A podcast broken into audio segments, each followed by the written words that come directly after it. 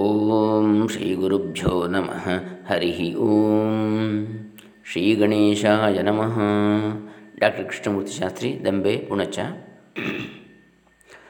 ಶ್ರೀ ಶಂಕರ ಭಗವತ್ಪಾದ ಪೂಜ್ಯರ ಚರಣಾರವಿದ್ಯಗಳಲ್ಲಿ ಶರಣಾಗುತ್ತಾ, ಶ್ರೀ ಶ್ರೀ ಸಚ್ಚಿದಾನಂದೇಂದ್ರ ಸರಸ್ವತಿ ಸ್ವಾಮೀಜಿಗಳು ಚರಣತರಗಳಲ್ಲಿ ಶರಣಾಗುತ್ತಾ, ವಿದ್ವಾನ್ Mahamahopadhyaya doctor K G Subraha Sharma ಇವರ ಚರಣತರಗಳಲ್ಲಿ ಶರಣಾಗುತ್ತಾ.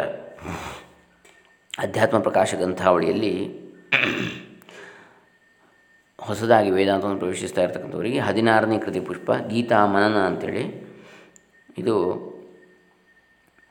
ಅಧ್ಯಾತ್ಮ ಪ್ರವೀಣರಾದ ಎಚ್ ಎಸ್ ಲಕ್ಷ್ಮೀ ನರಸಿಂಹಮೂರ್ತಿಗಳು ಬರೆದಿರುವಂತಹ ಕೃತಿ.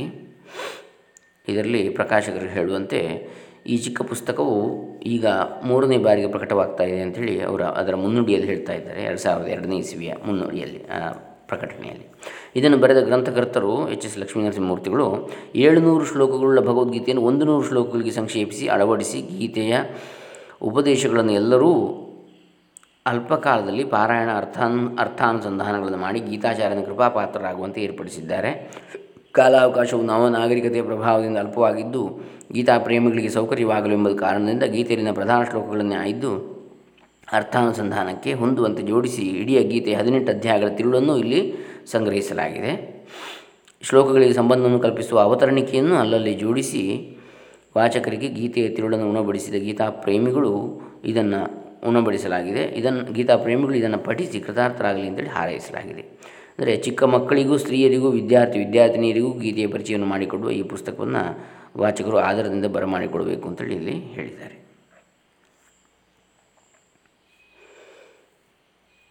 ಈಗಾಗಲೇ ನಾವು ಭಗವದ್ಗೀತೆಯ ಸಾರ ಮತ್ತು ಪ್ರಧಾನ ಉಪದೇಶಗಳು ಇದನ್ನು ನೋಡಿದ್ದೇವೆ. ಸಚ್ಚಿದಾನಂದ ಸರಸ್ವತಿ ಸ್ವಾಮೀಜಿಗಳ ಕೃತಿ. ಇದಲ್ಲದೆ ಸ್ವಾಮೀಜಿಗಳ ಭಗವದ್ಗೀತೆಯ ಉಪನ್ಯಾಸಗಳು, ಆಮೇಲೆ ಗೀತಾಶಾಸ್ತ್ರಾರ್ಥ ವಿವೇಕ ಈ ಗ್ರಂಥಗಳನ್ನು ಕೂಡ ಓದಬಹುದಾಗಿದೆ. ಹಾಗೆ ಇನ್ನು ಹೆಚ್ಚಿನ ತಿಳುವಳಿಕೆ ಬಯಸುವವರು ಶ್ರೀಮದ್ ಭಗವದ್ಗೀತಾ ಭಾಷ್ಯ, ಶಾಂಕರ ಭಾಷ್ಯ ಮೂಲ, ಅನುವಾದ, ಟಿಪ್ಪಣಿ ಸಹಿತ. ಇದು ಕೂಡ ಇದೇ ಅಧ್ಯಾತ್ಮ ಪ್ರಕಾಶ ಕಾರ್ಯಾಲಯದವರದ್ದು ಇದೆ. ಅವನ್ನೆಲ್ಲ ಮುಂದೆ ನೋಡೋಣ. ಈಗ ಗೀತಾ ಮನನ. ಸರಳ ಸಂಕ್ಷಿಪ್ತ ಕೃತಿ. ನೂರು ಶ್ಲೋಕಗಳಲ್ಲಿ. ಆಯ್ದ ನೂರು ಶ್ಲೋಕಗಳು ಗೀತೆಯ ಸಾರರೂಪವಾಗಿ. ಮಂಗಳ. ಮಂಗಳ ಶ್ಲೋಕ. ವಸುದೇವಸುತಂ ದೇವಂ ಕಂಸಚಾಣೂರಮರ್ದನಂ ದೇವಗೀ ಪರಮಾನಂದಂ ಕೃಷ್ಣಂ ವಂದೇ ಜಗದ್ಗುರುಂ. ವಸುದೇವಸುತಂ, ವಸುದೇವನ ಮಗನಾದ ವಾಸುದೇವ. ದೇವಂ ಕಂಸ ಚಾಣೂರ ಮರ್ದನಂ. ಕಂಸ ಚಾಣೂರ ಮೊದಲಾದ ರಾಕ್ಷಸರನ್ನು, ದುಷ್ಟರನ್ನು ನಾಶ ಮಾಡಿದ ಚಾಣೂರ ಮುಷ್ಟಿಕರು, ಕಂಸನ ಜಟ್ಟಿಗಳು. ಕಂಸ ನಮಗೆಲ್ಲ ಗೊತ್ತಿರುವಂತಹ ದುಷ್ಟ. ಕಂಸನ ಮರ್ದನಕ್ಕಾಗಿ ಪ್ರಧಾನವಾಗಿ ಕೃಷ್ಣಾವತಾರ. ಆಮೇಲೆ ಬೇರೆಲ್ಲ ಇದೆ, ಸುಮಾರು ಜನ ಕೌರವರ ಅಧರ್ಮದ ನಾಶ ಮಾಡಲಿಕ್ಕಾಗಿ. ದೇವಕಿ ಪರಮಾನಂದಂ. ತನ್ನ ತಾಯಿಯಾದ ದೇವಕಿಗೆ ಪರಮ ಸಂತೋಷವನ್ನು ಕೊಡತಕ್ಕಂತಹ ಜಗದ್ಗುರುಂ, ಜಗದ್ಗುರುವಾದ ದೇವಂ, ಪೂಜ್ಯನಾದ ಕೃಷ್ಣಂ ಶ್ರೀಕೃಷ್ಣನನ್ನು ಒಂದೇ ನಮಸ್ಕರಿಸುತ್ತೇನೆ. ಪೀಠಿಕೆ ಈಗ. ನಮ್ಮ ಭರತಖಂಡದ ಸಂಸ್ಕೃತಿಯು ಅತ್ಯಂತ ಪುರಾತನವಾದದ್ದು. ಭೂಮಂಡಲದಲ್ಲಿರುವ ನಾಗರಿಕ ದೇಶಗಳ ಸಂಸ್ಕೃತಿಗಳ ಮೂಲವೆಲ್ಲವೂ ಇದರಲ್ಲೇ ಅಡಕವಾಗಿದೆ. ಇಂತಹ ಸಂಸ್ಕೃತಿಯ ಸ್ವರೂಪವನ್ನು, ಪರಿಚಯವನ್ನು ಮಾಡಿಕೊಳ್ಳಲು ನಮ್ಮಲ್ಲಿ ವೇದಗಳೇ ಮುಂತಾದ ಅನೇಕ ಗ್ರಂಥರಾಶಿಗಳು ನಮ್ಮ ಸೌಭಾಗ್ಯದಿಂದ ಈಗಲೂ ಲಭ್ಯವಾಗಿವೆ. ಇವುಗಳಲ್ಲಿ ಮಾನವನ ಹುಟ್ಟು, ಅದರ ಉದ್ದೇಶ, ಸೃಷ್ಟಿಕರ್ತನಿಗೂ ಅವನಿಗಿರುವ ಸಂಬಂಧ, ಮತ್ತೊಬ್ಬ ಮಾನವನೊಡನೆ ನಡೆದುಕೊಳ್ಳಬೇಕಾದ ರೀತಿ ನೀತಿಗಳು, ಇವುಗಳ ವಿಚಾರವೇ ಅಲ್ಲದೆ ಮಾನವನ ವಿದ್ಯೆ, ಆರೋಗ್ಯ, ಸುಖಗಳಿಗೆ ಮಾಡಬೇಕಾದ ಪ್ರಯತ್ನಗಳು ಎಲ್ಲಕ್ಕಿಂತ ಹೆಚ್ಚಾಗಿ ಮಾನವರೆಲ್ಲರ ಅಥವಾ ಇಡೀ ಜಗತ್ತಿನ ತಿರುಳಾದ ಭಗವಂತನ ಜ್ಞಾನವನ್ನು ಸಂಪಾದಿಸುವ ಹಾಗೂ ನಿತ್ಯ ಶಾಂತಿ ನಿತ್ಯ ಸುಖಗಳನ್ನು ಪಡೆಯಲು ಸಾಧನಗಳು. ಹೀಗೆ ಅನೇಕ ಅಮೋಘ ವಿಷಯಗಳ ಉಪದೇಶಗಳು ಅಡಕವಾಗಿವೆ. ಈಗಿನ ಲೌಕಿಕ ವಿದ್ಯಾಭ್ಯಾಸ ಕ್ರಮದಲ್ಲಿ ಇಂಥ ಉಪದೇಶಗಳು ಬಾಲಕರಿಗೆ ತಿಳಿಯುವ ಅವಕಾಶಗಳು ಕಡಿಮೆಯಾಗಿವೆ ಇದರಿಂದ ವಿದ್ಯಾರ್ಥಿಗಳಿಗೆ ವಿದ್ಯೆಯ ಜೊತೆಗೆ ಅವಶ್ಯವಾಗಿ ಬರಬೇಕಾಗಿದ್ದ ವಿನಯವು ಕಣ್ಮರೆಯಾಗಿ ಯುವಕರು, ಅಹಂಕಾರಿಗಳು, ಸ್ವೇಚ್ಛಾಚಾರಿಗಳು ಆಗುವ ಸಂಭವವು ಹೆಚ್ಚಾಗಿ ಬಿಟ್ಟಿದೆ. ಇದರಿಂದ ದೇಶದ ಅಭ್ಯುದಯವು, ವ್ಯಕ್ತಿಯ ಅಭ್ಯುದಯವು ಮೊಟಕಾಗಿ ಜಗತ್ತಿನಲ್ಲಿ ಆಸುರಿ ಸಂಪತ್ತೇ ಬೆಳೆಯುತ್ತಾ ಬಂದಿದ್ದು ವಿನಾಶಕ್ಕೆ ಹಾದಿಯಾಗ್ತಾ ಇದೆ. ಇಂಥ ಅನರ್ಥವನ್ನು ಪರಿಹಾರ ಮಾಡಲು ಈಗಿನ ಕಾಲಕ್ಕೂ ಅಧ್ಯಾತ್ಮ ವಿದ್ಯೆಯೊಂದು ಮಾತ್ರವೇ ಶಕ್ತವಾಗಿದೆ. ನಾಣ್ಯ ಪಂಥಾಹ ಎಂಬಂತೆ ಬೇರೆ ದಾರಿಯೇ ಇರುವುದಿಲ್ಲ. ಈಗ ನಮ್ಮ ದೇಶವು ಸ್ವತಂತ್ರವಾಗಿದ್ದು ಸಾಮಾಜಿಕ, ರಾಜಕೀಯ, ಶಿಕ್ಷಣ ಮುಂತಾದ ಕ್ಷೇತ್ರಗಳಲ್ಲಿ ಸುಧಾರಣೆಯನ್ನು ಪ್ರಗತಿಯನ್ನು ಸಾಧಿಸುತ್ತಿದ್ದೇವೆ. ಇವುಗಳಲ್ಲಿ ಶಿಕ್ಷಣ ಕ್ಷೇತ್ರವು ಮುಖ್ಯವಾದದ್ದು. ಯಾಕೆಂದರೆ ಸುಶಿಕ್ಷಿತರಾದ ಪ್ರಜೆಗಳಿಂದ ಮಾತ್ರವೇ ದೇಶದ ಅಭ್ಯುದಯವು ಸಾಧಿತವಾಗಬೇಕು.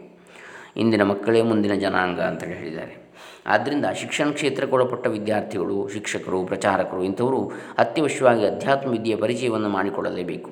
ಅದರಲ್ಲಿಯೂ ವಿದ್ಯಾರ್ಥಿಗಳಿಗಂತೂ ಈ ಬ್ರಹ್ಮವಿದ್ಯೆಯ ಶಿಕ್ಷಣವು ಬಹು ಅಗತ್ಯವಾಗಿದೆ. ಹಿಂದಿನ ಕಾಲಕ್ಕೆ ನಚಿಕೇತ ಪ್ರಹ್ಲಾದರಂಥ ಬಾಲಕರೆಲ್ಲ ಈ ವಿದ್ಯೆಯಲ್ಲಿ ನಿಪುಣರಾಗಿದ್ದರು. ಇದನ್ನು ರಾಜವಿದ್ಯೆ ಎಂದು ಗೀತೆಯಲ್ಲಿ ಹೊಗಳಿದೆ. ಅಧ್ಯಾತ್ಮ ವಿದ್ಯೆಯನ್ನು ಅಂದರೆ ವಿದ್ಯೆಗಳಿಗೆ ರಾಜ ಅಂತೇಳಿ. ಬಾಲ್ಯದಲ್ಲಿಯೇ ಕಲಿಸಬೇಕೆಂದು ಇತಿಹಾಸ ಪುರಾಣಗಳು ಬೋಧಿಸುತ್ತಿವೆ. ಈಗಿನ ಕಾಲದ ಶಿಕ್ಷಣ ಕ್ರಮದಲ್ಲಿ ಕೇವಲ ಪುಸ್ತಕ ಪಾಠವೇ ಪ್ರಧಾನವಾಗಿದ್ದು ವಿದ್ಯಾರ್ಥಿಗಳಿಗೆ ಸ್ವತಂತ್ರವಾಗಿ ಆಲೋಚಿಸುವ ಹಾಗೂ ಉದ್ಯಮಗಳನ್ನು ಮಾಡಲು ತಕ್ಕ ಮನಸ್ಥೈರ್ಯ, ವಿವೇಕ, ಸಹಕಾರ, ಧೈರ್ಯ, ಸೇವಾ ಮನೋಭಾವ, ಸಹಾನುಭೂತಿ ಇಂಥ ಗುಣಗಳು ದೊರೆಯುವುದು ಕಷ್ಟವಾಗಿದೆ. ಇವೆಲ್ಲವನ್ನು ನಾವು ಗೀತೆಯ ಮನನದಿಂದ ಅಳವಡಿಸಿಕೊಳ್ಳಬಹುದು. ಹೇಗೆಂದರೆ, ಯಾವ ಕೆಲಸವನ್ನು ಮಾಡಬೇಕು ಅಥವಾ ಮಾಡಬಾರದು ಎಂಬ ಸಂಶಯ ಬಂದಾಗ ಅರ್ಜುನನಂತೆ ಬಲ್ಲವರನ್ನು ಕೇಳಿ ತಿಳಿದುಕೊಳ್ಳಬೇಕೆಂಬ ನೀತಿಯು ಗೊತ್ತಾಗ್ತದೆ. ಶ್ರೀಕೃಷ್ಣನು ಹೇಗೆ ಯಾವ ಪ್ರಯೋಜನವೂ ತನಗೆ ಆಗಬೇಕಾದದಿಲ್ಲದಿದ್ದರೂ ಕರ್ತವ್ಯ ಕರ್ಮಗಳನ್ನು ಶ್ರದ್ಧೆ, ನಿಸ್ಪೃಹತೆ, ಪರೋಪಕಾರ, ತ್ಯಾಗ ಬುದ್ಧಿಗಳಿಂದ ಮಾಡುತ್ತಿದ್ದನೋ ಹಾಗೆ ನಾವು ಮಾಡಿದರೆ ಕೃತಕೃತ್ಯರಾಗುವೆವು ಎಂಬುದನ್ನು, ಎಂಬುದು ಗೊತ್ತಾಗ್ತದೆ. ಹೀಗೆ ವಿಶೇಷವಾಗಿ ವಿದ್ಯಾರ್ಥಿಗಳಾಗಿರುವವರು ತಮ್ಮ ಗುರಿಯನ್ನು ಹೇಗೆ ಕರ್ತವ್ಯ ಸಾಧನೆಗಾಗಿ ಇಟ್ಟುಕೊಳ್ಳಬೇಕು? ಜೀವನ ಪರ್ಯಂತವೂ ವಿದ್ಯಾರ್ಜನೆಯನ್ನು ನಾನಾ ಮುಖಗಳಿಂದ ಹೇಗೆ ಮಾಡುತ್ತಲೇ ಇರಬೇಕು? ವಿದ್ಯೆ ಎಂಬುದು ಕೇವಲ ಅಕ್ಷರ ಪ್ರಧಾನವಾಗಿರದೆ ಹೃದಯ ಪ್ರಧಾನವಾಗಿದ್ದು ಜೀವನದಲ್ಲಿ ಅದು ಹೇಗೆ ಉಪಯೋಗಕ್ಕೆ ಬರಬೇಕು? ಯಾವುದೇ ವಿದ್ಯೆಯನ್ನು ಕಲಿತರೂ ಅದನ್ನು ಸ್ವಪರ ತನ್ನ ಹಾಗೂ ಇನ್ನ ಇತರರ ಕಲ್ಯಾಣಕ್ಕಾಗಿ ಹೇಗೆ ಉಪಯೋಗಿಸಿಕೊಳ್ಬಹುದು ಎಂಬಂತಹ ವಿಷಯಗಳಿಗೆಲ್ಲ ಗೀತೆಯು ಸಮರ್ಪಕವಾದ, ಸರ್ವಸಮ್ಮತವಾದ ಉತ್ತರಗಳನ್ನು ನೀಡುತ್ತಿದೆ. ಶ್ರೀರಾಮಕೃಷ್ಣ ಪರಮಹಂಸರು ಎಂದಿರುವಂತೆ ಗೀತೆಯನ್ನು ಓದಿದನು ತ್ಯಾಗಿಯಾಗ್ತಾನೆ ತ್ಯಾಗದಿಂದಲೇ ಅಮೃತತ್ವ ಪ್ರಾಪ್ತಿ ಆಗ್ತದೆ ತ್ಯಾಗೇನೈಕೇನ ಅಮೃತತ್ವ ತ್ಯಾಗ ಬುದ್ಧಿಯು ಬೆಳೆದಂತೆಲ್ಲ ಕಾಮದ ಕಾಟವು ಕಡಿಮೆಯಾಗಿ ಸರ್ವರಿಗೂ, ಸರ್ವರಿಗಾಗಿ ತಾನು ಎಂಬ ಮನೋಭಾವವು ಬೆಳೆದು ಸ್ವಾರ್ಥ ಬುದ್ಧಿಯು ಕುಗ್ಗುತ್ತದೆ. ಇದೇ ನಿಜವಾದ ವಿದ್ಯಾಭ್ಯಾಸ. ಇಂಥ ವಿದ್ಯಾಭ್ಯಾಸವು ದೈಹಿಕ, ಮಾನಸಿಕ ರೂಪವಾದ ಆರೋಗ್ಯಗಳನ್ನು ಉಂಟು ಮಾಡಿ ಇಹಪರ ಕಲ್ಯಾಣಕ್ಕೂ ಸಾಧನವಾಗ್ತದೆ.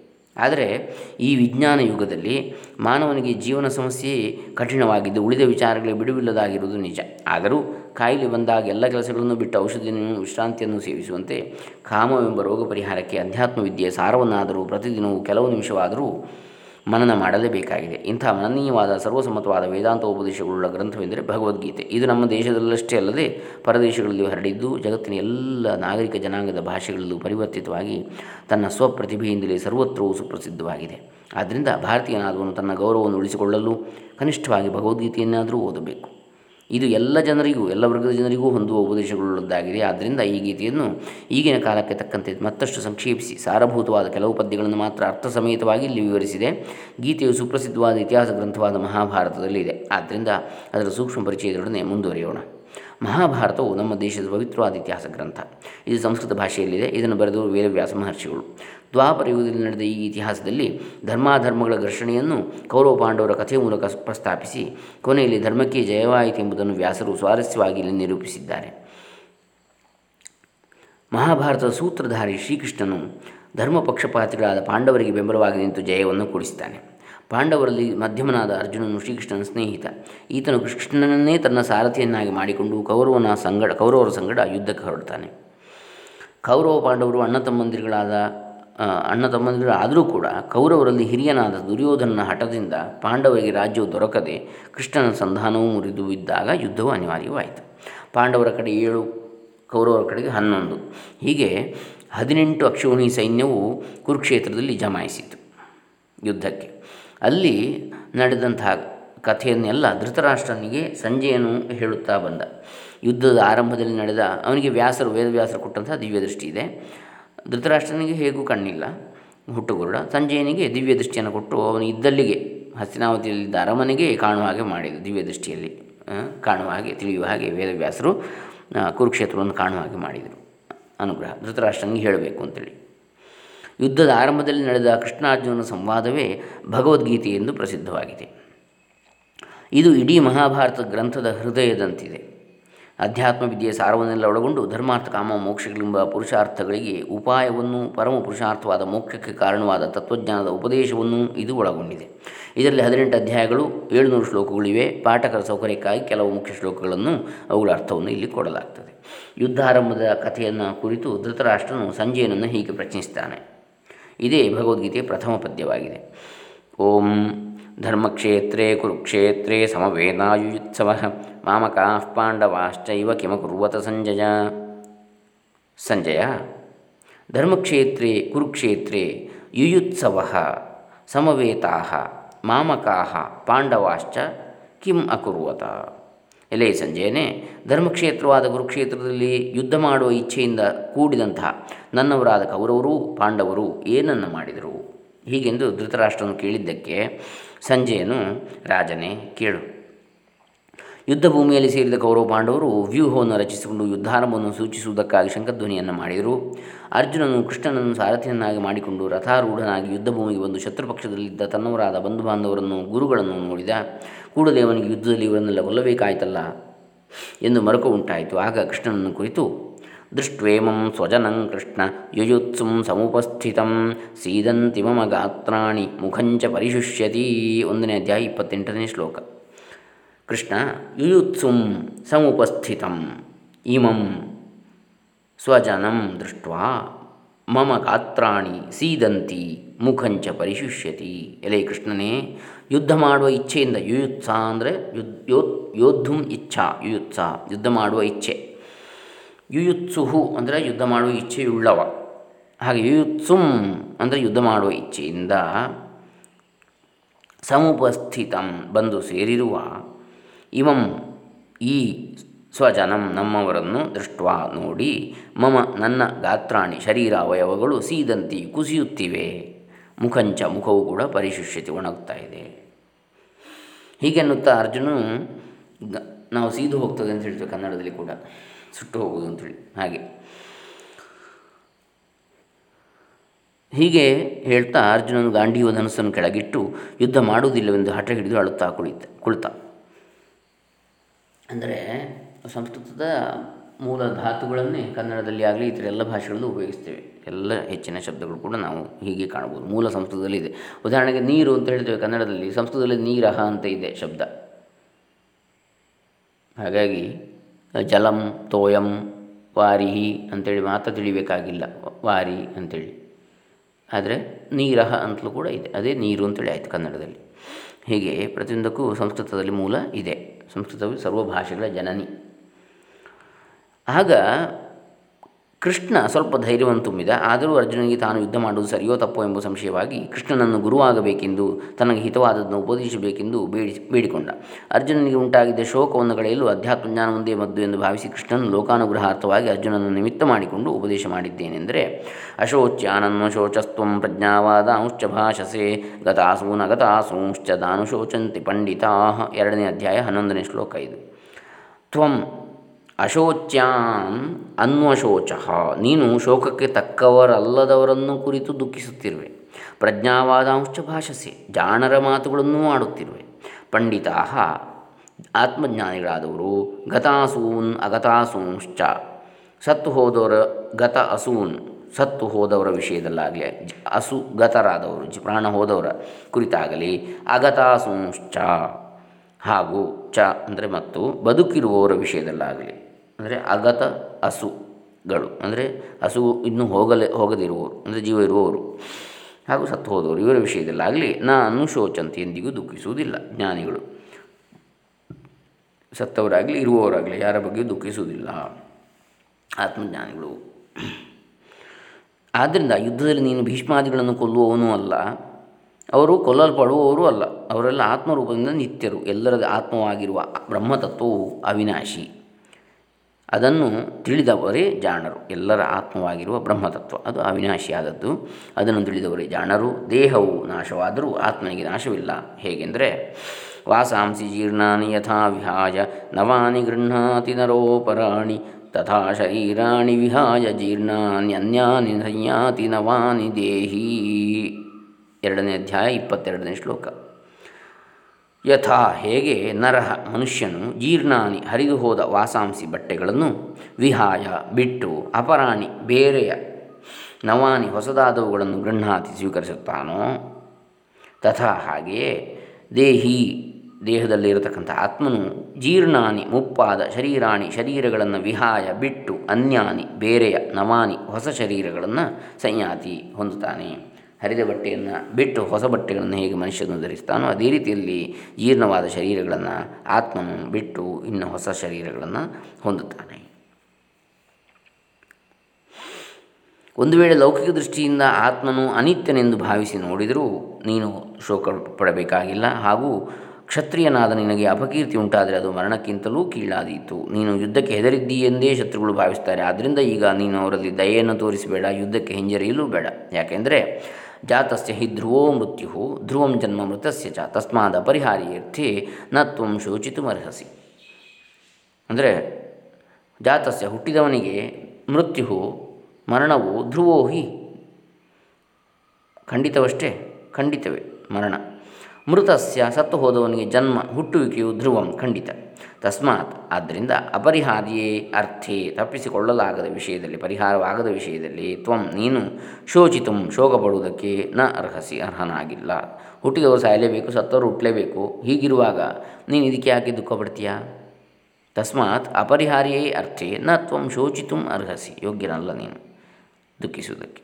ಅಥವಾ ವಾ ಪ್ರಾಪ್ಸ್ಯಸಿ ಸ್ವರ್ಗಂ ಜಿತ್ವಾ ವಾ ಭೋಕ್ಷ್ಯಸೆ ಮಹೀಂ. ತಸ್ಮಾದುತ್ತಿಷ್ಟ ಕೌಂತೆಯ ಯುದ್ಧಾಯ ಕೃತ ನಿಶ್ಚಯ. ಹೀಗೆ ಇದು ಎರಡನೇ ಅಧ್ಯಾಯ ಇಪ್ಪತ್ತೇಳು ಮತ್ತು ಮೂವತ್ತೇಳನೇ ಶ್ಲೋಕಗಳು ಇವು. ಕೌಂತೆಯ ಎಲೆ ಕುಂತಿಪುತ್ರನೇ ಹತೋವಾ ಪ್ರಾಪ್ಸ್ಯಸಿ ಸ್ವರ್ಗಂ. ಯುದ್ಧದಲ್ಲಿ ಸತ್ತರೆ ಸ್ವರ್ಗವನ್ನು ಪಡಿತೀಯ. ಜಿತ್ವಾ ವಾ ಮೋಕ್ಷಸೆ ಭೋಕ್ಷ್ಯಸಿ ಮಹೀಂ. ಗೆದ್ದರೆ ಭೂಮಿಯನ್ನು ಅನುಭವಿಸ್ತೀಯ. ಸತ್ತರೆ ಸ್ವೀರ ಸ್ವರ್ಗವನ್ನು ಪಡಿತೀಯ. ತಸ್ಮಾತ್ ಆದ್ದರಿಂದ ಯುದ್ಧಾಯ ಕೃತ ನಿಶ್ಚಯ. ಯುದ್ಧಕ್ಕಾಗಿ ನಿಶ್ಚಯವನ್ನು ಮಾಡಿದವನಾಗಿ ಉತ್ತಿಷ್ಠ. ಮೇಲೇಳು ಆತ್ಮನು ಎಲ್ಲರಲ್ಲಿಯೂ ಇದ್ದರೂ ಯಾರೊಬ್ಬರೂ ಸರಿಯಾಗಿ ತಿಳಿಯರು. ಯಾಕೆಂದರೆ ಇದು ತುಂಬ ಗೂಢವಾದದಾಗಿದೆ ಒಮ್ಮೆಗೆ ನೀನು ಈ ತತ್ವವನ್ನು ತಿಳಿಯಲಾರೆ ಆದ್ದರಿಂದ ನನ್ನ ಮಾತನ್ನು ನಂಬಿ ನಾನು ಹೇಳುವಂತೆ ಮಾಡು. ಹೇಗೆಂದರೆ ಕರ್ಮಣ್ಯೇವಾಧಿಕಾರಸ್ತೆ ಮಾ ಫಲೇಶು ಕದಾಚನ, ಮಾ ಕರ್ಮ ಫಲ ಹೇತುರ್ಭೂರ್ಮಾತೆ ಸಂಗೋಸ್ತ್ವ ಕರ್ಮಣಿ, ಎರಡನೇ ಅಧ್ಯಾಯದ ನಲವತ್ತೇಳನೇ ಶ್ಲೋಕ. ತೇ ನಿನಗೆ ಕರ್ಮಣ್ಯೇವ ಅಧಿಕಾರ. ಕರ್ಮ ಮಾಡುವುದರಲ್ಲಿ, ಕೆಲಸ ಮಾಡುವುದರಲ್ಲಿ ಮಾತ್ರವೇ ಅಧಿಕಾರ, ಅರ್ಹತೆ, ಕರ್ತವ್ಯ ಕರ್ಮವನ್ನು ಮಾಡುವುದರಲ್ಲಿ. ಕದಾಚನ, ಯಾವಾಗಲೂ ಅಥವಾ ಎಂದೆಂದಿಗೂ ಫಲೇಶು, ಕರ್ಮ ಫಲದ ಬಗ್ಗೆ ಮಾ ಅಧಿಕಾರ ಇಲ್ಲ, ಮಾಡಬೇಡ ಫಲದ ಆಸೆ ಮಾಡಬೇಡ. ಹೀಗೆಯೇ ಕರ್ಮಫಲ ಹೇತು ಮಾ ಭೂಹು, ಕರ್ಮಫಲಕ್ಕೆ ಕಾರಣನಾಗಿ ಆಗಬೇಡ. ತಿಳ್ಕೊಳ್ಬೇಡ, ಒಂದು ಕರ್ಮದ ಫಲ ರಿಸಲ್ಟ್ ನಿನ್ನಿಂದಾಗಿ ಆಯಿತು ಅಂತ ತಿಳಿಬೇಡ. ಪರಿಣಾಮ, ಫಲಿತಾಂಶ, ನಾನು ಮಾಡಿದೆ, ಹಾಗಾಗಿ ಆಯಿತು ಅಂತೇಳಿ ತಿಳಿಬೇಡ. ಹಾಗೆಂದು ಅಕರ್ಮಣಿ, ಅಕರ್ಮದಲ್ಲಿ, ಅಂದರೆ ಕರ್ಮದ ತ್ಯಾಗದಲ್ಲಿ ಮಾಡದೇ ಇರುವಿಕೆ ಯಾವುದಿದೆ? ಅದರಲ್ಲಿ ತೇ ನಿನಗೆ ಸಂಘ ಆಶೆಯು ಮಾಸ್ತು ಆಗದಿರಲಿ. ಕರ್ಮ ಫಲದಲ್ಲಿ ಬಯಕೆಯನ್ನು ಬಿಡುವುದಾದರೆ ಕರ್ಮವನ್ನು ಏಕೆ ಮಾಡಬೇಕು? ಬರೀ ಆಯಾಸ ಮಾತ್ರವಾಗಿರುವ ಈ ಕರ್ಮವೇ ಬೇಡ ಎನ್ನಬಾರದು. ಯಾಕೆಂದರೆ ಬದುಕಿರುವವರೆಗೆ ಕರ್ಮವನ್ನು ಬಿಡುವುದೂ ಸಾಧ್ಯವಿಲ್ಲ.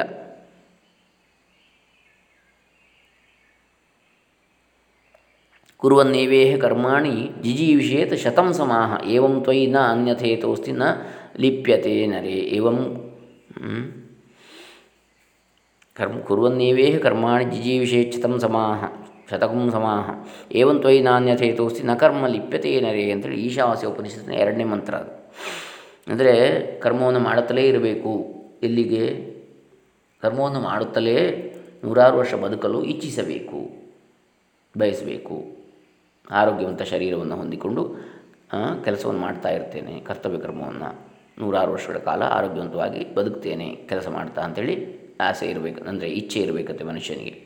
ಈ ರೀತಿಯಾಗಿದ್ದರೆ ಏವಂತೋ ನ ಅನ್ಯಥಾ ಅಸ್ತಿ, ನ ಕರ್ಮ ಲಿಪ್ಯತೆ ಹಾಗೆ ಕರ್ತವ್ಯ ಕೇವಲ ಕರ್ತವ್ಯ ಕರ್ಮ ಭಗವದರ್ಪಣ ಬುದ್ಧಿ, ಇವರಿನ, ಈ ಒಂದು ಎರಡು ದೃಷ್ಟಿಯಿಂದ ಕೆಲಸಗಳನ್ನು ಮಾಡ್ತಾ, ಅದರ ಫಲದ ಆಸೆಯನ್ನು ಬಿಟ್ಟು ಮಾಡ್ತಾ ಇದ್ದರೆ ಸಿಕ್ಕಿದ್ದನ್ನು ಪಡ್ಕೊಂಡು ಎದುರುಚ ಲಾಭ ಸಂತುಷ್ಟನಾಗಿದ್ದರೆ ಅವನಿಗೆ ಕರ್ಮಗಳು ಅಂಟುವುದಿಲ್ಲ ಅಂದರೆ ಈಶಾವಾಸ್ಯ ಉಪನಿಷತ್ತಿನ ಎರಡನೇ ಮಂತ್ರ ಹೇಳಿದೆ. ಹಾಗೆಯೇ ಇಲ್ಲಿ ಏನು ಹೇಳ್ತದೆ?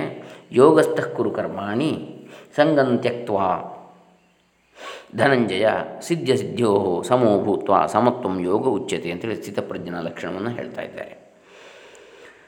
ಧನಂಜಯ ಎಲೆ ಅರ್ಜುನನೇ ಯೋಗಸ್ಥ ಸಮತ್ವ ಬುದ್ಧಿಯಿಂದ ಕೂಡಿದವನಾಗಿ ಸಂಗಮ್ ಆಸಕ್ತಿಯನ್ನು ತ್ಯಕ್ತ ಬಿಟ್ಟು ಸಿದ್ಧ ಸಿದ್ಧೋ ಸಮಃ ಭೂತ್ವ ಫಲಾಫಲಗಳಲ್ಲಿ ಸಮವಾದ ಮನಸ್ಸುಳ್ಳವನಾಗಿ ಕರ್ಮಾಣಿ ಕರ್ಮಗಳನ್ನು ಕುರು ಮಾಡು ಸಮತ್ವಂ ಯೋಗ ಉಚ್ಯತೆ ಸಮತ್ವವೇ ಯೋಗವೆಂದು ಹೇಳಲ್ಪಡ್ತದೆ.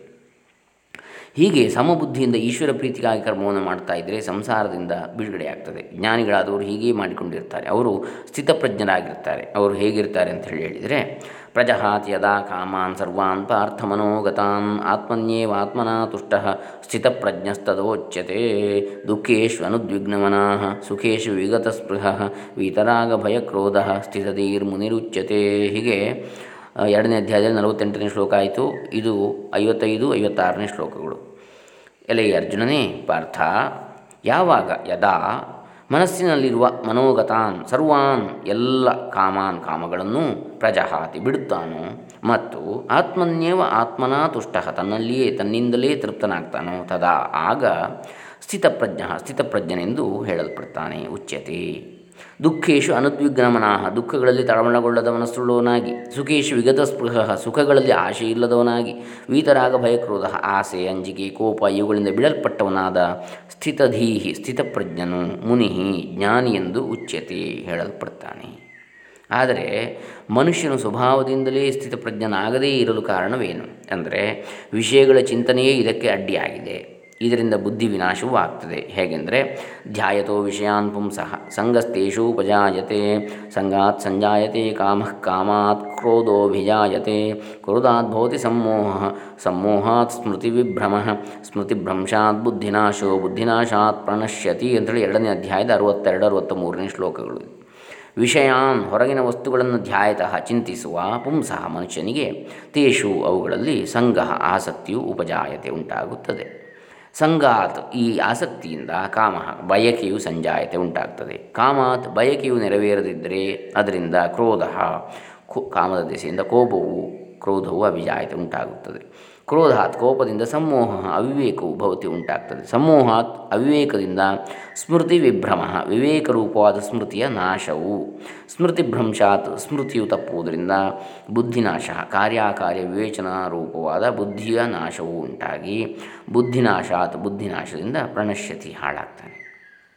ಆದ್ದರಿಂದ ಪ್ರಾರಂಭದಲ್ಲಿ ಕರ್ಮಯೋಗವನ್ನು ಮಾಡ್ತಾ ಇದ್ದರೆ ಚಿತ್ತಶುದ್ಧಿ ಉಂಟಾಗಿ ಮನಃಶಾಂತಿಯು ದೊರಕ್ತದೆ. ಅಂತೇಳಿ ಹೇಳ್ತಾ ಇದ್ದಾರೆ. ಅದು ಹೇಗೆ ಅಂತ ಹೇಳಿದರೆ, ವಿಹಾಯ ಕಾಮಾನ್ ಯಸ್ ಸರ್ವಾನ್ ಪುಮಾಂಶ್ಚರತಿ ನಿಸ್ಪೃಹ, ನಿರ್ಮಮೋ ನಿರಹಂಕಾರ ಸ ಶಾಂತಿಮಧಿಗಚ್ಚತಿ, ಅಧಿಗಚ್ಚತಿ. ಯಹ ಯಾವನು, ಯಹ ಪುಮಾನ್, ಯಾವ ಮನುಷ್ಯನು ಸರ್ವಾನ್ ಕಾಮಾನ್ ಎಲ್ಲ ಬಯಕೆಗಳನ್ನು ವಿಹಾಯ ಬಿಟ್ಟು ನಿಸ್ಪೃಹ ಸ್ಪೃಹೆ ಅಥವಾ ಆಶೆ ಇಲ್ಲದವನಾಗಿ, ನಿರ್ಮಮಃ ನನ್ನದೆಂಬುದಿಲ್ಲದವನಾಗಿ, ನಿರಹಂಕಾರ ಅಹಂಕಾರವೂ ಇಲ್ಲದವನಾಗಿ, ನಾನೆಂಬದು ಇಲ್ಲದ ಆಗಿ ನನ್ನದೆಂಬುದು ಇಲ್ಲದವನಾಗಿ ಚರತಿ ಇದ್ದುಕೊಂಡಿರ್ತಾನೋ ಸಹ ಅವನು ಶಾಂತಿ ಮಧಿಗಚ್ಚತಿ ಶಾಂತಿಯನ್ನು ಹೊಂದುತ್ತಾನೆ ಅಂಥೇಳಿ ಆದರೆ ಅನೇಕರು ಕರ್ಮವನ್ನು ಬಿಡುವುದೇ ಸುಲಭ ಅಂತೇಳಿ ಭಾವಿಸಿ ಬೇಗನೆ ವೇದಾಂತಿಗಳಾಗಲು ಬಯಸಿ ಸೋಮಾನಿಗಳಾಗ್ತಾರೆ. ಇದರಿಂದ ಏನೂ ಪ್ರಯೋಜನವಿಲ್ಲ. ಮನಸ್ಸಿನಲ್ಲಿ ಆಶೆಯನ್ನು ಇಟ್ಟುಕೊಂಡು ಹೊರಗೆ ಮಾತ್ರ ಕೈಕಾಲುಗಳನ್ನು ಆಡಿಸದೆ ಕುಳಿತಿದ್ದರೆ ಅಂಥವನು ಎಂದಿಗೂ ಉದ್ಧಾರವಾಗಲಾರನು. ಹೇಗೆಂದರೆ, ಕರ್ಮೇಂದ್ರಿಯಾಣಿ ಸಂಯಮ ಸಂಯಮ್ಯ ಯ ಆಸ್ತಿಯ ಮನಸಾಸ್ಮರನ್ ಇಂದ್ರಿಯಾರ್ಥಾನ್ ವಿಮೂಢಾತ್ಮ ಮಿಥ್ಯಾಚಾರ ಸ ಉಚ್ಯತೆ. ಮೂರನೇ ಅಧ್ಯಾಯ, ಆರನೇ ಶ್ಲೋಕ. ಯಹ ಯಾವನು ಕರ್ಮೇಂದ್ರಿಯಾಣಿ. ಹೊರಗಿನ ಕೈಕಾಲುಗಳೇ ಮುಂತಾದ ಕರ್ಮೇಂದ್ರಿಯಗಳನ್ನು ಸಂಯಮ ಬಿಗಿ ಹಿಡಿದುಕೊಂಡು ಮನಸ ಮನಸ್ಸಿನಿಂದ ಇಂದ್ರಿಯಾರ್ಥಾನ್ ವಿಷಯಗಳನ್ನು ಸ್ಮರನ್ ಸ್ಮರಿಸಿಕೊಳ್ಳುತ್ತಾ, ನೆನಪಿಸಿಕೊಳ್ಳುತ್ತಾ, ಆಸ್ತೆ ಇರುವನು. ಸಹ ಇಂತಹ ವಿಮೂಢಾತ್ಮ ದಡ್ಡನಾದ ಮನುಷ್ಯನು ಮಿಥ್ಯಾಚಾರ ಸುಳ್ಳು ನಡತೆಯುವ ಕಪಟಿ ಎಂಬುದಾಗಿ ಉಚ್ಚತೆ ಕರೆಯಲ್ಪಡ್ತಾನೆ. ಆದ್ದರಿಂದ ನಿನಗೆ ಕರ್ಮ ತ್ಯಾಗಕ್ಕಿಂತ ಕರ್ಮವನ್ನು ಮಾಡುವುದು ಶ್ರೇಯಸ್ಕರ. ಇದರಿಂದ ಚಿತ್ತಶುದ್ಧಿಯು ಮುಂದೆ ತ್ಯಾ, ಜ್ಞಾನಕ್ಕೆ ತಕ್ಕ ಯೋಗ್ಯತೆಯು ಬರಲಿದೆ. ಹಾಗಿಲ್ಲದೆ ಸುಮ್ಮನೆ ಕುಳಿತರೆ ಏನೂ ಸಿದ್ಧಿಸುವುದಿಲ್ಲ ಅಂಥೇಳಿ ಇಲ್ಲಿ ಹೇಳ್ತಾ ಇದ್ದಾರೆ. ಆದ್ದರಿಂದ ನಿಯತಂ ಕುರು ಕರ್ಮತ್ವ ಕರ್ಮಜ್ಯಾಯೋಹ್ಯ ಕರ್ಮಣ ಶರೀರ ಯಾತ್ರಾಭಿಚತೆ ನ ಪ್ರಸಿದ್ಧೇದ ಅಕರ್ಮಣ. ಮೂರನೇ ಅಧ್ಯಾಯದ ಎಂಟನೇ ಶ್ಲೋಕ ಇದು. ಆಗ ಹೇಳಿದ್ದು ಮೂರನೇ ಅಧ್ಯಾಯದ ಆರನೇ ಶ್ಲೋಕ, ಕರ್ಮೇಂದ್ರಿಯಾಣಿ ಸಂಯಮ್ಯ. ತ್ವಂ ನಿಯತಂ ಕರ್ಮ ಕುರು, ನೀನು ಶಾಸ್ತ್ರದಲ್ಲಿ ಹೇಳಿರುವ ಕರ್ಮವನ್ನು ಮಾಡು. ಅಕರ್ಮಣ ಕರ್ಮ ಜಾಯ. ಏನೂ ಮಾಡದಿರುವುದಕ್ಕಿಂತ ನಿತ್ಯಕರ್ಮವು ಹೆಚ್ಚಿನದ್ದು. ತೇ ಅಕರ್ಮಣ ಶರೀರಯಾತ್ರಾಪಿ ಚ ನ ಪ್ರಸಿದ್ಧೇತ್. ನಿನಗೆ ಕರ್ಮ ಮಾಡಬೇಕಾದದನ್ನು ಮಾಡದಿರುವುದರಿಂದ ಶರೀರದ ಪಾಲನೆಯೂ ಕೂಡ ಜೀವನ ಯಾತ್ರೆಯೂ ಕೂಡ ಸಿದ್ಧಿಸಲಾರದು. ಇಷ್ಟೇ ಅಲ್ಲ, ಜಗತ್ತಿನ ಸ್ಥಿತಿಗತಿಗಳೆಲ್ಲವೂ ಕರ್ಮಾಧೀನವಾಗಿಯೇ ಇವೆ. ಹೇಗೆಂದರೆ, ಅನ್ನಾದ್ ಭವಂತಿ ಭೂತಾನಿ ಪರ್ಜನ್ಯಾದನ್ನ ಸಂಭವ ಯಜ್ಞಾದ್ಭವತಿ ಪರ್ಜನ್ಯ, ಯಜ್ಞ ಕರ್ಮ ಸಮುದ್ಭವ. ಅಂದರೆ ಭೂತಾನಿ ಪ್ರಾಣಿಗಳು ಅನ್ನಾದ್ಭವಂತಿ, ಅನ್ನದಿಂದ ಉಂಟಾಗ್ತವೆ. ಪರ್ಜನ್ಯಾದ ಅನ್ನ ಸಂಭವ ಮಳೆಯಿಂದ ಅನ್ನ ಉಂಟಾಗ್ತದೆ. ಪರ್ಜನ್ಯ ಯಜ್ಞಾದ್ಭವತಿ ಮಳೆಯು ಯಜ್ಞದಿಂದ ಆಗ್ತದೆ. ಯಜ್ಞ ಕರ್ಮ ಸಮುದ್ಭವ ಯಜ್ಞವು ವೈದಿಕ ಕರ್ಮಗಳಿಂದ ಆಗ್ತದೆ. ಹೀಗಿರುವುದರಿಂದ ತಸ್ಮಾದ ಅಸಕ್ತ ಸತತಂ ಕಾರ್ಯಂ ಕರ್ಮ ಸಮಾಚಾರ, ಅಸಕ್ತೋ ಹ್ಯಾಚರನ್ ಕರ್ಮ ಪರಮಾಪ್ನೋತಿ ಪುರುಷಃ. ಮೂರನೇ ಅಧ್ಯಾಯದ ಹತ್ತೊಂಬತ್ತನೇ ಶ್ಲೋಕ. ಆಗ ಹೇಳಿದ ಹದಿನಾಲ್ಕನೇ ಶ್ಲೋಕ. ತಸ್ಮಾತ್ ಆದ್ದರಿಂದ ಸತತಂ ಅಸಕ್ತಃ ಕಾರ್ಯಂ ಕರ್ಮ ಸಮಾಚಾರ. ಸತತ್ ಯಾವಾಗಲೂ ಫಲದ ಅಂಟಿಲ್ಲದವನಾಗಿ ಮಾಡಬೇಕಾದ ಕೆಲಸವನ್ನು ಮಾಡು. ಪುರುಷ ಅಸಕ್ತ ಕರ್ಮ ಆಚರನ್ ಹಿ. ಮನುಷ್ಯನು ಫಲದ ಅಂಟಿಲ್ಲದೆ ಕರ್ಮವನ್ನು, ಕೆಲಸವನ್ನು ಮಾಡುತ್ತಿದ್ದರೆ ಪರಂ ಆಪ್ನೋತಿ ಮೋಕ್ಷವನ್ನು ಹೊಂದುತ್ತಾನೆ. ಆದ್ದರಿಂದ ಶಾಸ್ತ್ರವಿಹಿತವಾದ ಕರ್ಮಗಳನ್ನು ತಿಳಿದವರು ಮಾಡಲೇಬೇಕು. ಬಲ್ಲವರ ಆಚರಣೆ ಈ ಲೋಕಕ್ಕೆ ಆದರ್ಶವಾಗಿರ್ತದೆ. ಹೇಗೆಂದರೆ, ಯದ್ಯದಾಚರತಿ ಶ್ರೇಷ್ಠಸ್ತತ್ತದೇವೇತರೋ ಜನ ಸ ಯತ್ ಪ್ರಮಾಣಂ ಗುರುತೇ ಲೋಕಸ್ತದನುವರ್ತತೆ. ಮೂರನೇ ಅಧ್ಯಾಯದ ಇಪ್ಪತ್ತೊಂದನೇ ಶ್ಲೋಕ ಇದು. ಶ್ರೇಷ್ಠ ಯದ್ಯದ ಆಚರತಿ ಉತ್ತಮನಾದವನು ಯಾವ್ಯಾವ ಕರ್ಮಗಳನ್ನು ಮಾಡ್ತಾನೋ, ಇತರೋ ಜನ ಉಳಿದ ಜನರು ತತ್ತದೇವ ಅವುಗಳನ್ನೇ ಮಾಡ್ತಾರೆ. ಸಹ ಆ ವಿದ್ವಾಂಸನು ಯತ್ ಯಾವುದನ್ನು ಪ್ರಮಾಣಂ ಪ್ರಮಾಣವೆಂದು ಕುರುತೆ ಮಾಡ್ತಾನೋ ಲೋಕ ಜನವು ತತ್ ಅದನ್ನು ಅನುವರ್ತತೆ, ಅನುಸರಿಸುತ್ತದೆ. ಜನರು ತಮ್ಮ ಇಂದ್ರಿಯಗಳಿಗೆ ಗೋಚರವಾದ ವಸ್ತುಗಳನ್ನೇ ಹೆಚ್ಚಿನವೆಂದು ನಂಬಿ ಅಹಂಕಾರ ಪಡ್ತಾರೆ. ಕೆಲವರು ತಾವೇ ಬುದ್ಧಿವಂತರೆಂದು ಭಾವಿಸ್ತಾರೆ ಆದರೆ ಇಂದ್ರಿಯ ಬುದ್ಧಿಯಾದಿಗಳಿಗಿಂತಲೂ ಹೆಚ್ಚಿನ ಒಳಗಿನ ತತ್ವ ಹೊಂದಿದೆ. ಅದನ್ನರಿತರೆ ಮಾತ್ರ ಕಾಮವನ್ನು ಜಯಿಸಬಹುದು. ಹೇಗೆಂದರೆ ಇಂದ್ರಿಯಾಣಿ ಪರಾಣ್ಯಾಹು ಇಂದ್ರಿಯೇ ಬಹ್ಪರನ್ ಮನಃ. ಮನಸ್ಸಸ್ತು ಪರಾ ಬುದ್ಧಿ ಯೋ ಬುದ್ಧೇ ಪರತಸ್ತು ಸಹ. ಇಂದ್ರಿಯಾಣಿ ಪರಾಣಿ ಆಹು ಇಂದ್ರಿಯಗಳನ್ನು ಹೆಚ್ಚಿನದೆಂದು ಹೇಳ್ತಾರೆ. ಆದರೆ ಇಂದ್ರಿಯೇಭ್ಯ ಪರಂ ಮನಃ. ಇಂದ್ರಿಯಗಳಿಗಿಂತಲೂ ಹೆಚ್ಚಿನದ್ದು ಮನಸ್ಸು. ಮನಸ್ಸಸ್ತು ಪರ ಬುದ್ಧಿ. ಮನಸ್ಸಿಗಿಂತಲೂ ಹೆಚ್ಚಿನದ್ದು ಯಾವುದು? ಬುದ್ಧಿ. ಯೋ ಬುದ್ಧೇ ಪರತಃ ತು ಸಹ. ಬುದ್ಧಿಗಿಂತಲೂ ಯಾವುದು ಹೆಚ್ಚಿನದೋ ಅದೇ ಅವನೇ ಆತ್ಮನು. ಇದು ಮೂರನೇ ಅಧ್ಯಾಯದ ನಲವತ್ತೆರಡನೇ ಶ್ಲೋಕ. ಇನ್ನು ನಲವತ್ತ ಮೂರನೇದು ಏವಂ ಬುದ್ಧೇ ಪರಂ ಬುದ್ಧ್ವಾ ಸಂಸ್ತಭ್ಯಾತ್ಮನ ಸಂಸ ಸಂಸ್ತಭ್ಯಾತ್ಮಾನಮಾತ್ಮನ ಜಹಿ ಶತ್ರು ಮಹಾಬಾಹೋ ಕಾಮರೂಪಂ ದುರಾಸದಂ. ಏವಂ ಈ ರೀತಿಯಾಗಿ ಬುದ್ಧೇ ಪರಂ ಬುದ್ಧ್ವಾ, ಬುದ್ಧಿಗಿಂತಲೂ ಹೆಚ್ಚಿನದಾದ ಆತ್ಮನನ್ನು ತಿಳಿದು ಆತ್ಮಾನಂ, ಆತ್ಮನ ತನ್ನನ್ನು ತನ್ನಿಂದಲೇ ಸಂಸ್ತಭ್ಯ ಬಿಗಿ ಹಿಡಿದುಕೊಂಡು ಮಹಾಬಾಹೋ, ಎಲೈ ಮಹಾಬಾಹುವಾದ ಅರ್ಜುನನೇ, ದುರಾಸದಂ ಕಾಮರೂಪಂ ಶತ್ರುಂ ಜಹಿ, ಸಹಿಸಲು ಅಸಾಧ್ಯವಾದ ಕಾಮವೆಂಬ ಶತ್ರುವನ್ನು ನಾಶ ಮಾಡು ಗೆಲ್ಲು. ಇದು ಮೂರನೇ ಅಧ್ಯಾಯದ ನಲವತ್ತ ಮೂರನೇ ಶ್ಲೋಕ. ಅಂತೂ ಎಲೆಯ ಅರ್ಜುನನೇ, ಈ ಅಧ್ಯಾತ್ಮ ವಿದ್ಯೋಪದೇಶವನ್ನು ಪ್ರಪಂಚವು ಹುಟ್ಟಿದಾಗ ಮೊದಲು ನಾನೇ ಸೂರ್ಯನಿಗೆ ಹೇಳಿದೆ. ಅಂಥೇಳಿ ಮುಂದೆ ನಾಲ್ಕನೇ ಅಧ್ಯಾಯದಲ್ಲಿ ಹೇಳ್ತಾನೆ. ಅದನ್ನು ನಾವು ನಾಳೆ ದಿವಸ ನೋಡೋಣ. ಹರೇ ರಾಮ. ಶ್ರೀ ಸಚ್ಚಿದಾನಂದ ಅರ್ಪಿತಮಸ್ತು. ಶ್ರೀಕೃಷ್ಣ ಅರ್ಪಿತಮಸ್ತು. ಓಂ ತತ್ಸತ್.